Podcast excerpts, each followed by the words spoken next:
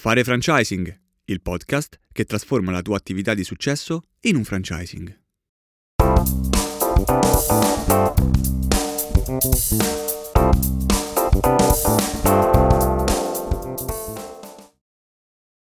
Benvenuto nella puntata numero 10 di Fare franchising.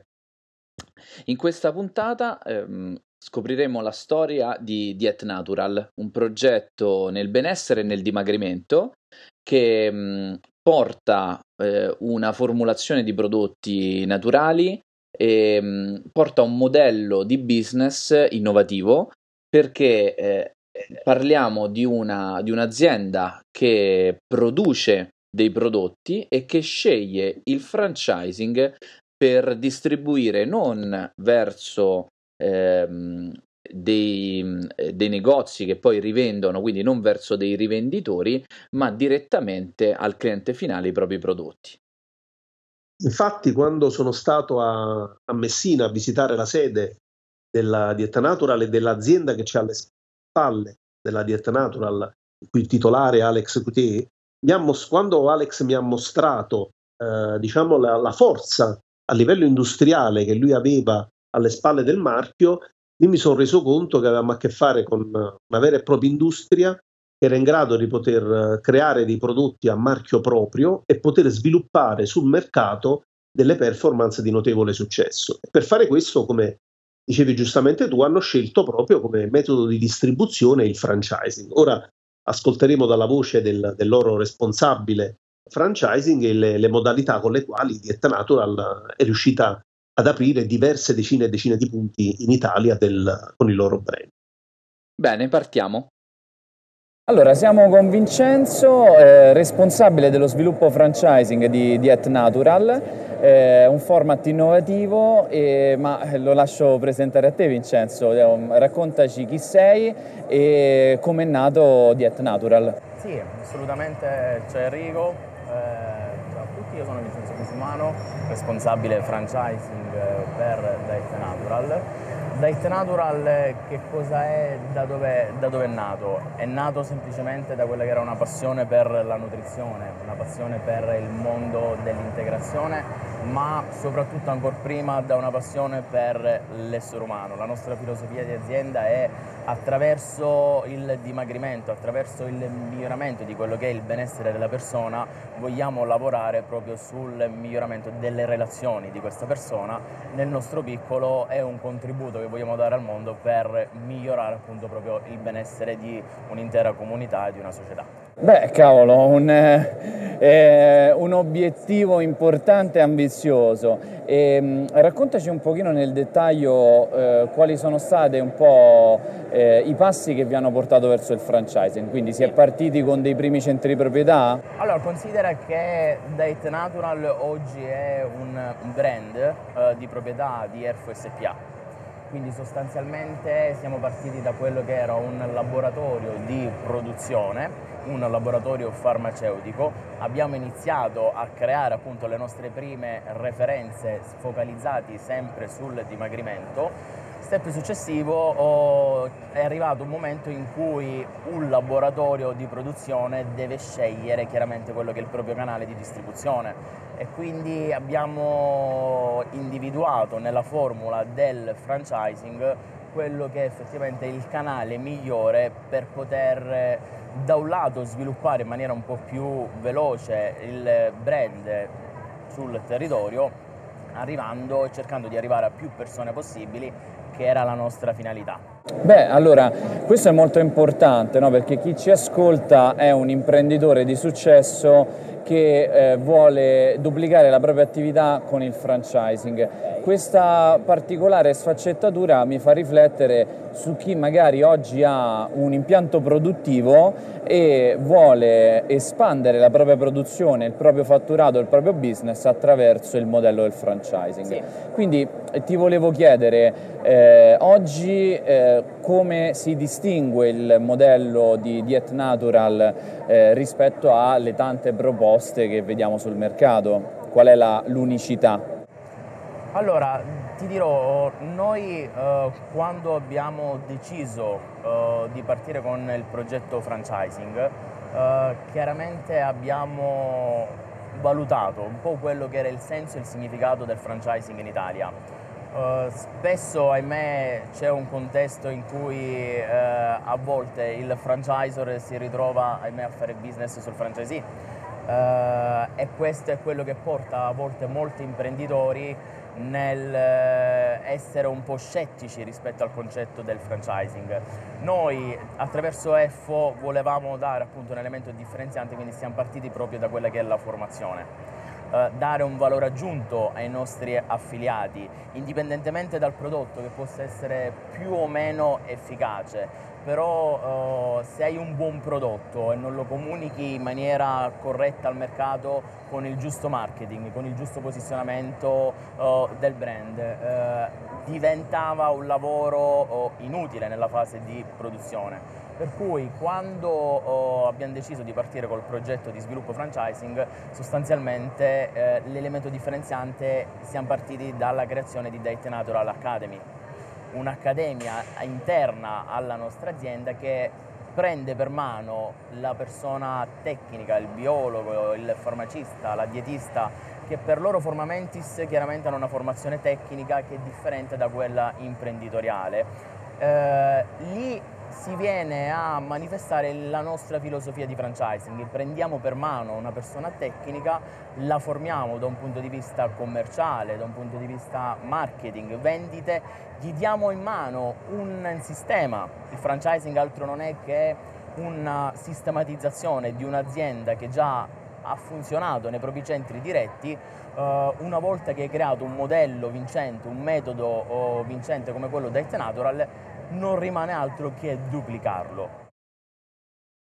Come già abbiamo qualche volta affrontato come tema, c'è la motivazione per la quale l'imprenditore ha deciso di avviare la propria attività in franchising.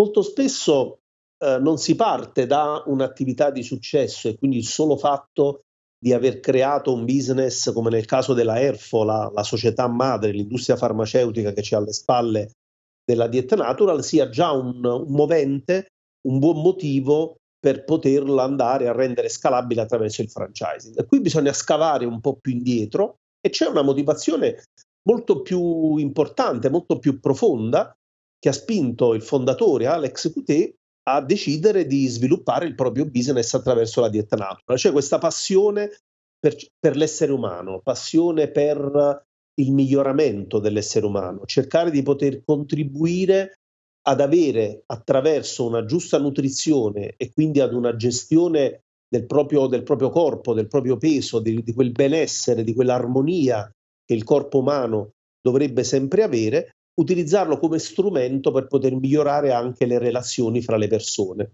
È chiaro che è uno scopo importante, di lunga gittata, che aveva bisogno di essere reso molto pragmatico e quindi aveva bisogno di innanzitutto entrare in contatto con tantissime persone nella maniera più veloce possibile e poter allo stesso modo fornire a tutte queste persone un vero e reale miglioramento.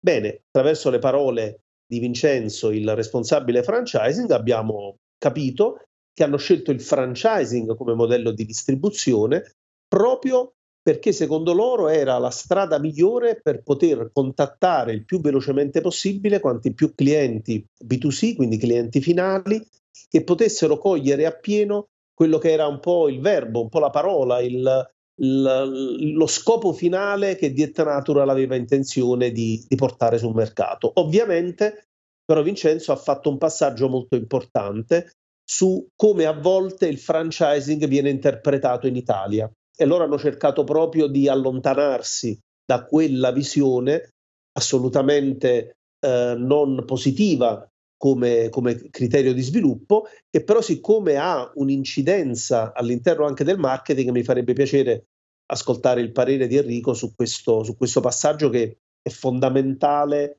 nel racconto di Vincenzo di come Diet Natural è diventata uno dei leader in Italia nel settore del dimagrimento.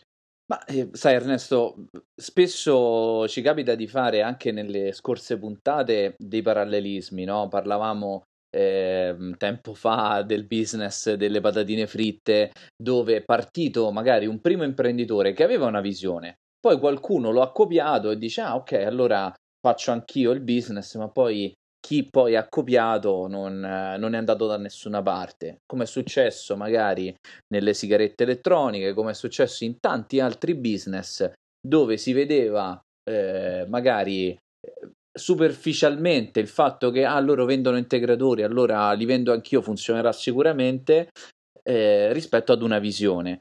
E questa stessa visione si trasferisce anche nel rapporto con i franchisee, perché se il franchisee è visto come un limone da spremere, no? Quindi è una persona a cui io devo vendere i prodotti, devo obbligarlo soprattutto all'acquisto, per esempio, di prodotti, no? Un esempio di franchising che non fa parte del nostro movimento culturale del buon franchising è sicuramente quel rapporto commerciale in cui hai un'imposizione di acquisto, dove io ti impongo di dover comprare per forza ogni anno degli stock che decido io, e quello mette soltanto in crisi e spreme le casse di un affiliato che poi non vedrà l'ora di andarsene. E in queste parole di Vincenzo, e sono contento anche di questo suo intervento, vedo la nostra filosofia di lavoro, no? Che è quella del buon franchising, assolutamente sì. Eh sì, dell'affiancare le persone, del voler vincere insieme. È un tema che ci portiamo dalla prima puntata, proprio dal perché fare franchising, no? Abbiamo detto nella puntata numero 1, che era un po' la nostra puntata pilota, nel dire ascolta questo podcast o comunque inizia questo percorso solo se vuoi fare una scelta di crescita, di sviluppo, di condivisione. Se vuoi semplicemente monetizzare, guarda, ci sono tantissimi consulenti che non si fanno particolari problemi, puoi andarteli a scegliere dove vuoi, comunque qui non sei il benvenuto, proprio detta molto molto diretta. Perché? Perché il franchising non è monetizzare sulla vendita del contratto, non è spremere questi affiliati all'interno della rete, ma è creare dei partner di business, delle persone che, come giustamente ci dice Vincenzo in questo caso, no? Persone di valore, persone che dobbiamo accompagnare a fare un percorso importante con quella che loro hanno creato, un'academy interna. Allora si cresce insieme, perché poi mi arriva un feedback magari da quella zona specifica, allora sistemo un aspetto, mi arriva un altro feedback, sistemo un altro aspetto. È un po' quello che ci diceva anche Umberto di 101 Caffè qualche puntata fa. Se sono disposto a farmi condizionare, a farmi contaminare un po' la mia idea con tutti i feedback delle persone e dei franchisee che vivono nella mia rete, allora sono un buon franchisor. Se invece penso semplicemente devo vendere, devo sbrigarmi a vendere perché poi speriamo che arrivi un fondo che si compra tutto e così me ne vado a vivere alle Bahamas, questo non è proprio la modalità giusta. Ma voglio prima di tutto far crescere il brand, facendolo crescere con un'idea sana. Mi ricordo la scorsa puntata abbiamo parlato di Bigoi, no? Dove Beppe ha deciso di aprire lui per primo una decina di punti vendita, qualcuno non è andato, ma ha rischiato lui. Per che cosa? Per quale motivo? Perché il suo business non è spremere il franchisee, ma è far crescere le persone. E quindi è la stessa filosofia, la stessa mentalità che troviamo anche nelle parole di Vincenzo. Certo, poi ovviamente ogni brand la interpreta in un modo, c'è chi si muove in una maniera, chi si muove in un'altra, però il filo conduttore del buon franchising è proprio questo, cioè dare nelle mani dell'affiliato qualcosa che funziona, che è stato sperimentato, o che quantomeno io ti sono di fianco, ti seguo, ti guido, perché alla fine dobbiamo vincere tutti, se no non c'è buon franchising. Sì, e Sicuramente, come dicevamo anche in apertura, il caso di Diet Natural è particolare, perché magari chi ci ascolta oggi, magari per curiosità, non è un imprenditore che ha un'attività locale di successo, ma magari distribuisce il suo prodotto nelle attività locali, no? Mi viene in mente, nella mia esperienza precedente al nostro progetto Rating, dove ho lavorato con tantissime aziende sia in Italia che all'estero, mi viene in mente un po' le richieste che aziende che magari distribuivano, magari faccio l'esempio, cosmesi, oppure distribuivano prodotti per i ristoranti, o magari distribuivano dei prodotti sanitari, no? Ho lavorato con chi per esempio vende gli impianti ai dentisti, ho lavorato con chi vende cosmesi, ho lavorato con chi vende magari strumenti per la gestione dei magazzini, centinaia di aziende di questo tipo. E qual è il problema? Il problema oggi è che ha sempre vinto e continuerà a vincere nel 2019, ma anche nel 2020, anche nel 2030, comunque il futuro è cambiato, e vince chi oggi non si preoccupa tanto di riempire il magazzino del proprio cliente o del negozio a cui vuole vendere qualcosa, ma si preoccupa del fatto che quel negozio svuoti il proprio magazzino, quindi che il mio prodotto sia meno tempo possibile su quegli scaffali, perché vuol dire più business per me, vuol dire che il mio agente guadagna più soldi, e vuol dire che il mio rivenditore, in questo caso, è contento. Abbiamo fatto anche un grandissimo lavoro nel mondo dei ricambi auto, in questo senso, dove ho lavorato con un'azienda molto grande che distribuisce ricambi auto non, diciamo, quelli compatibili, come si può dire, no? Non originali, quindi non il ricambio Mercedes, ma di un'altra marca. E cosa abbiamo creato? Abbiamo creato dei cataloghi e delle campagne online per portare le persone nelle officine, e questo ha fatto la differenza. Cioè, perché comprare un ricambio da loro piuttosto che da un altro per quei 20 centesimi di differenza? No, ma perché io faccio un marketing che ti porta lavoro. E quindi qual è lo step successivo? A mio avviso, secondo anche quello che è stata poi la storia di Diet Natural, oggi il futuro è quella poi di trasformare un modello di distribuzione verso dei rivenditori poi in un mondo che sia più vicino a quello del franchising, quindi trasformare un sistema di ti vendo il prodotto e ti vendo il servizio di marketing, dove molte persone, molte aziende, anche con il mio aiuto, con l'aiuto del mio staff di allora, abbiamo fatto fare questo tipo di passaggio mentale, no? Quindi da vi chiamo perché voglio i contatti dei gommisti, a mi fai la campagna per i clienti in zona di Roma che mi mandano, che vanno nei miei gommisti a chiedere delle mie gomme rigenerate? Ok. Ma del resto, se ti ricordi, Enrico, è la chiave con la quale Anna Marras e il suo socio hanno creato poi Edilizia Acrobatica, puntando direttamente, certo, sul cliente finale e non tanto sull'esecutore. Esatto, sì, assolutamente, perché una volta che tu hai in mano il cliente finale, dai un grande vantaggio, no? Diventa veramente un partner. Allora a quel punto il tuo uomo locale, il tuo distributore locale, e a questo punto cosa manca? Manca magari un business plan, mancano dei manuali operativi, manca l'organizzazione, un pochino un layout, ok?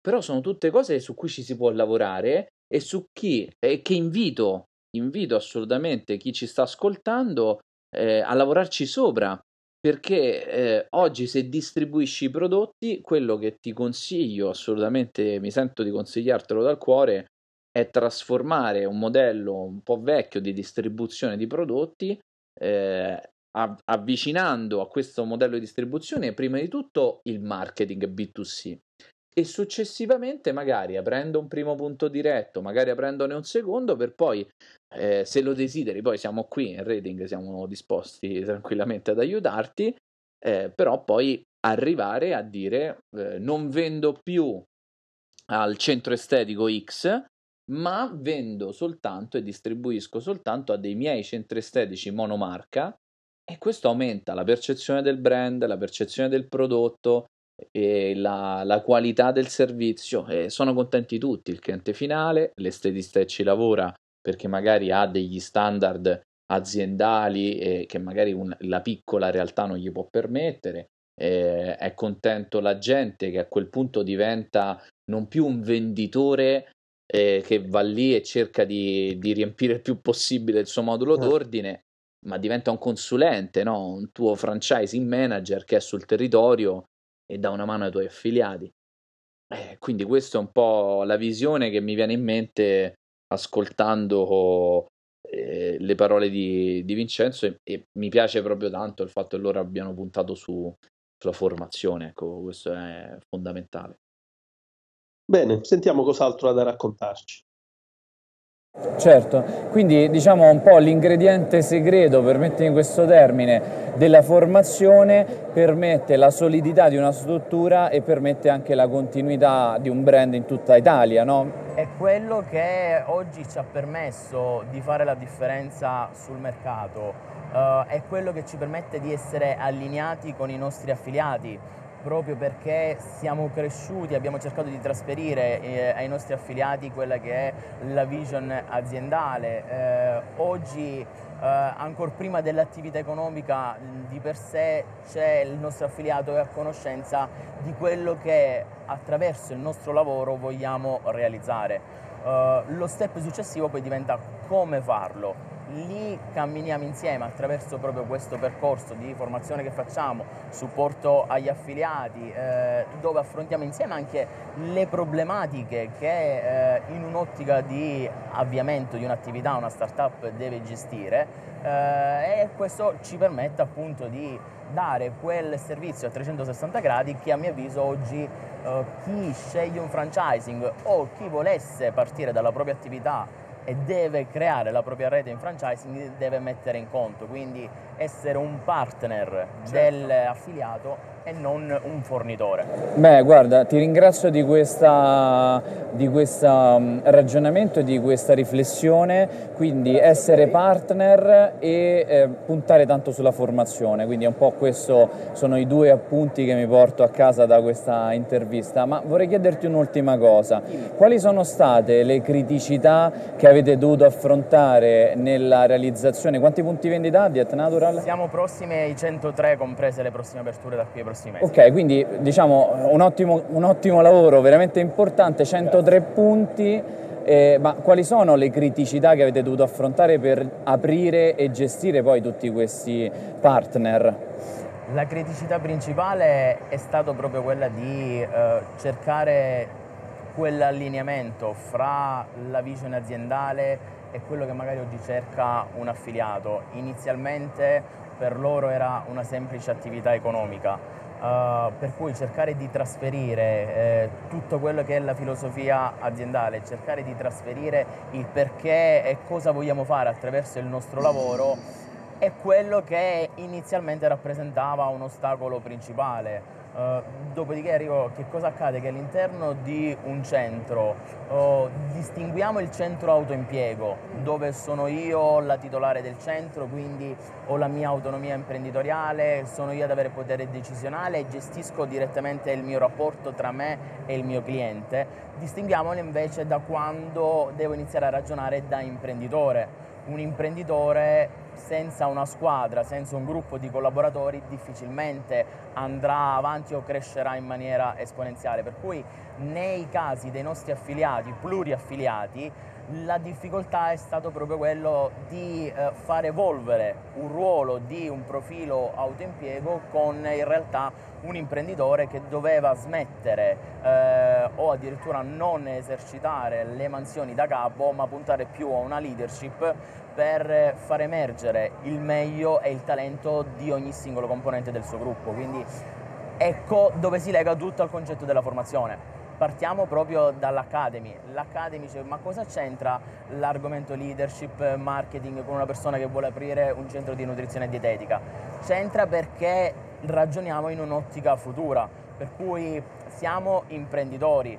Anche il semplice biologo, dietista, comunque deve ragionare da mentalità da imprenditori. Siamo riusciti a colmare questo gap attraverso proprio un lavoro e un impegno intenso all'interno della nostra Academy. Questo è il risultato, quello che abbiamo oggi ottenuto. Beh, allora, che dirti? Complimenti, Vincenzo.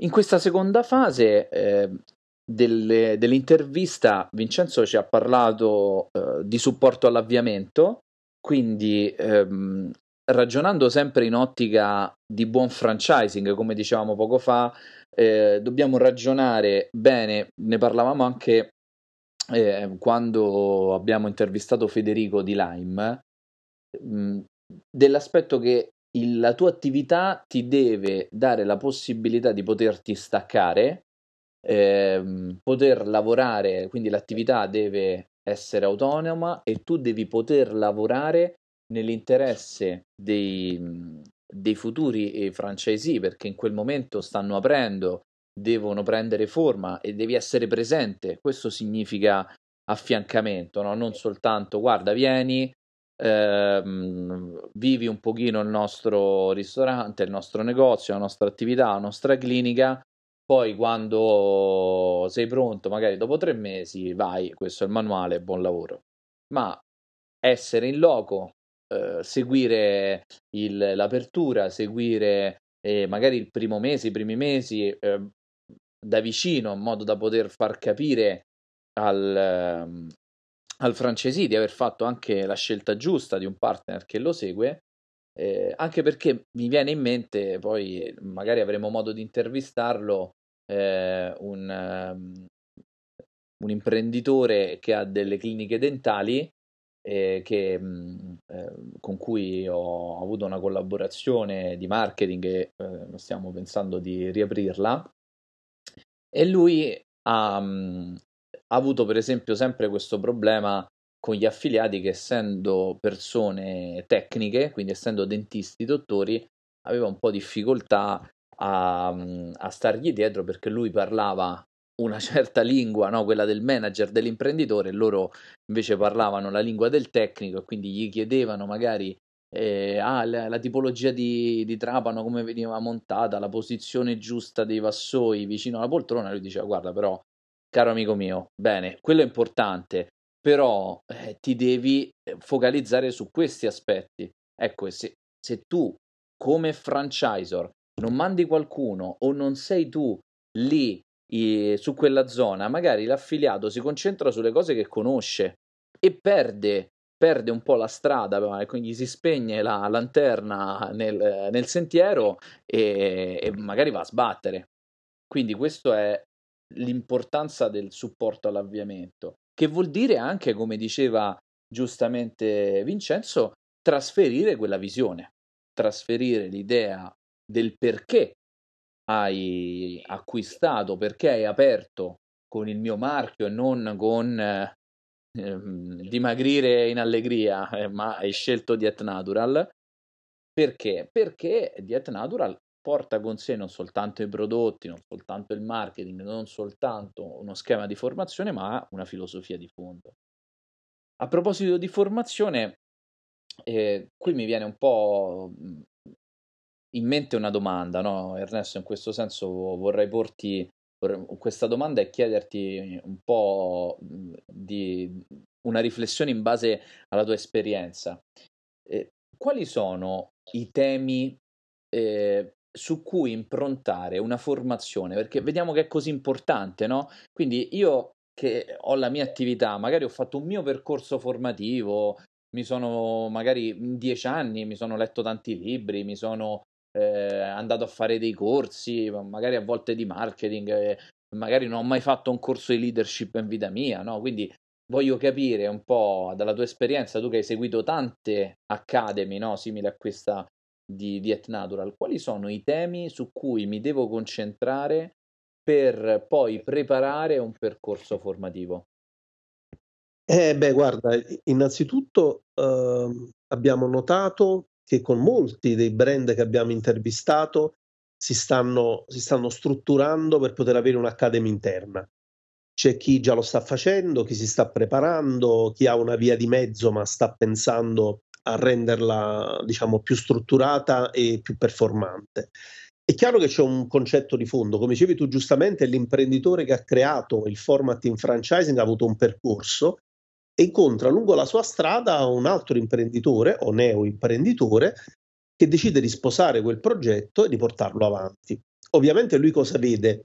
Difficilmente vede le motivazioni che hanno spinto quell'imprenditore a creare la propria rete in franchising, ma vede la tipologia di attività, il settore, la capacità di investimento, il ritorno dell'investimento, la tipologia di lavoro, si appassiona e decide di affiliarsi. Quindi per prima cosa la casa madre deve effettuare una vera e propria trasfusione, no? Della vision che ha generato la nascita di quel brand, perché solo replicando questa vision ogni affiliato sarà veramente una costola, un clone della cellula iniziale. Quindi questo è il passaggio più difficile, far sì che anche l'affiliato si impossessi dei valori che hanno generato la nascita di quel brand.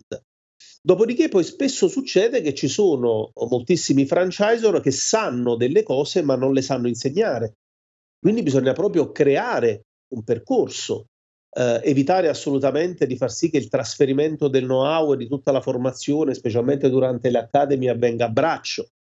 A volte si dimenticano di dire le cose, poi le ripetono, poi le dicono in una maniera diversa, quindi è fondamentale avere proprio una struttura dell'academy che tocchi tutta una serie di punti, fra cui anche l'aspetto finanziario, perché è chiaro che questo imprenditore avrà fatto un percorso nel quale ha imparato a gestire bene i flussi di denaro, ma non è detto che questo neoimprenditore abbia le stesse identiche capacità.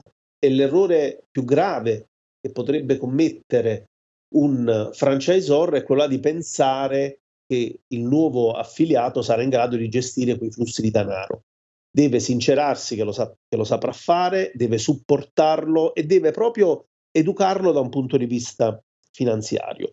Inoltre, se l'attività necessita la creazione di un team, deve aiutarlo moltissimo nella selezione, nel reclutamento del personale, nella gestione del team, deve fargli acquisire un po' quelle dote da leader, che molto spesso chi non è mai stato alla guida di un team immagina che la sola autorità nell'essere il capo, nell'essere il proprietario, automaticamente ti trasferisca la leadership, mentre invece abbiamo imparato che l'autorevolezza è ben altra cosa. Si acquista sul campo, si acquista facendo nascere la fiducia nel proprio team, nelle persone che ti stanno intorno, che ti vedono e ti leggono come una vera e propria guida.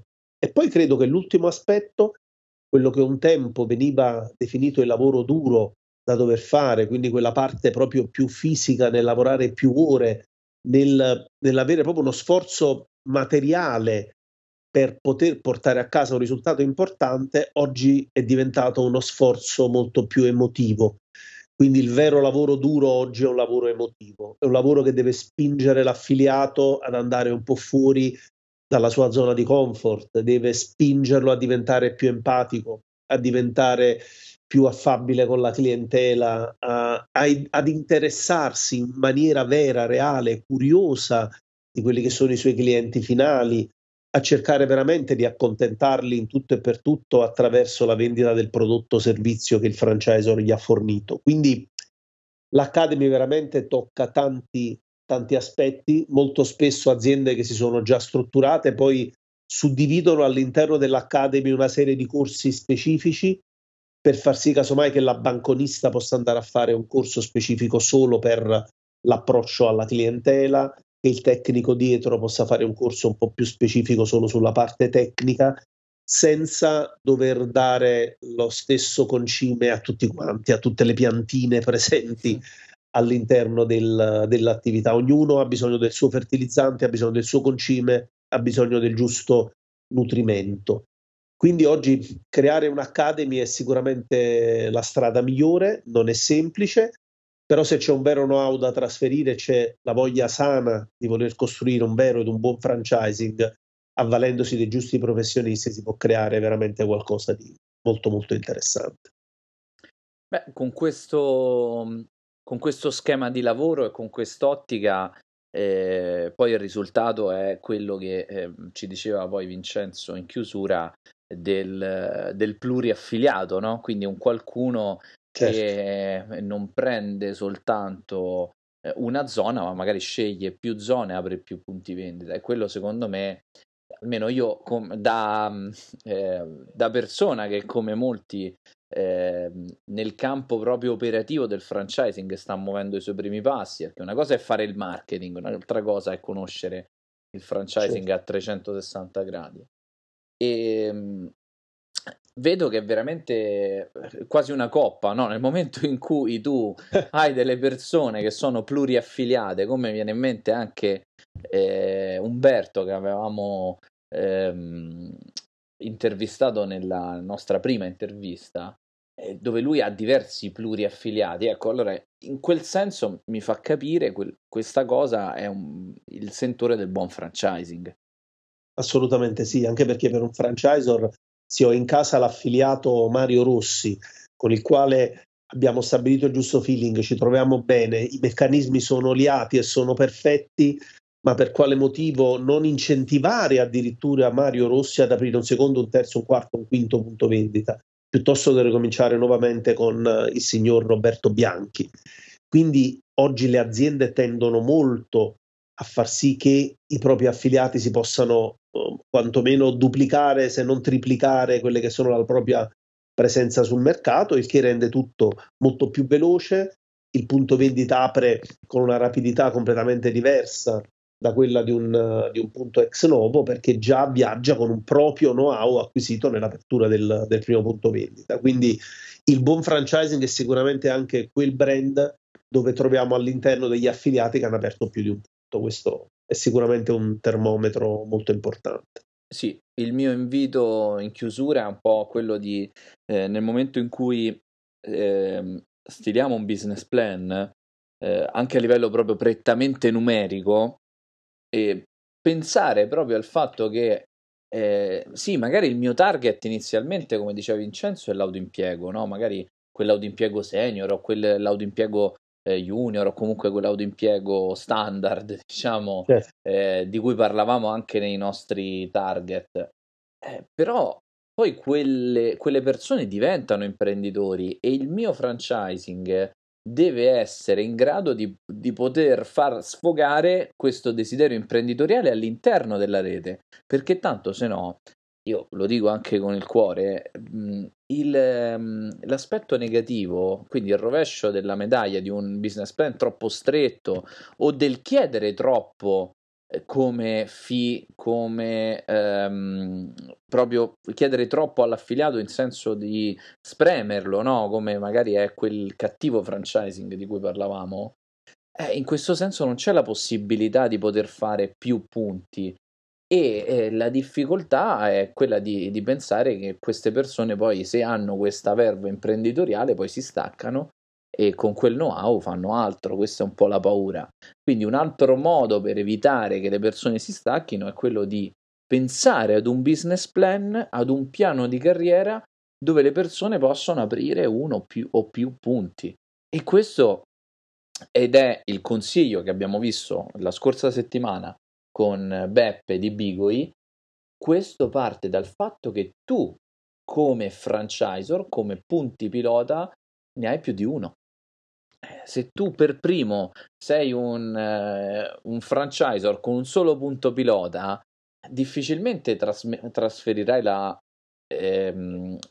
visione dell'aprirne più di uno, ma ti troverai un pochino stretto, no? Certo, alla fine è proprio così. E poi vorrei lanciare un messaggio a te che ci stai ascoltando in questo momento, che stai ascoltando questo podcast. Siamo arrivati al numero 10, spesse volte ci hai sentito dire, così come ha detto Umberto, Mario, Vittorio, Renato in precedenti interviste, ascolta anche gli altri podcast, è fondamentale, perché troverai molti argomenti trattati in maniera diversa che però hanno sempre lo stesso comune denominatore, quindi potrà aiutarti ad avere maggior consapevolezza dell'importanza di quell'elemento, e poi ascolterai dalla viva voce di chi ha già realizzato determinate cose in che maniera c'è riuscito. Quindi non ti fermare solo a questo podcast, torna indietro, li potrai ascoltare come e quando desideri tu, ma in ogni podcast ci sono delle piccole pepite da ricercare, perché a volte una frase, una parola, uno spunto può essere la chiave per rendere il tuo brand davvero incredibilmente performante sul mercato. Quindi buon ascolto anche su tutti gli altri podcast. Bene, ci vediamo alla prossima puntata con la puntata numero 11. Ciao! Ciao!